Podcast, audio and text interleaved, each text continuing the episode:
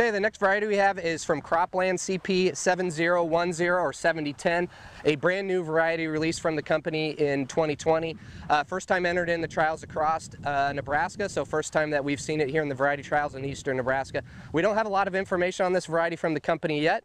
I'm sure they'll be releasing that, so we'll, we'll do some evaluation in terms of disease resistance in these plots, and that's one reason companies enter variety trials in eastern Nebraska, besides marketing their varieties, but also to test its disease resistant package to stripe rust, leaf rust, fusarium head blight, and soil-borne mosaic virus, for example. So stay tuned for the 2020 results.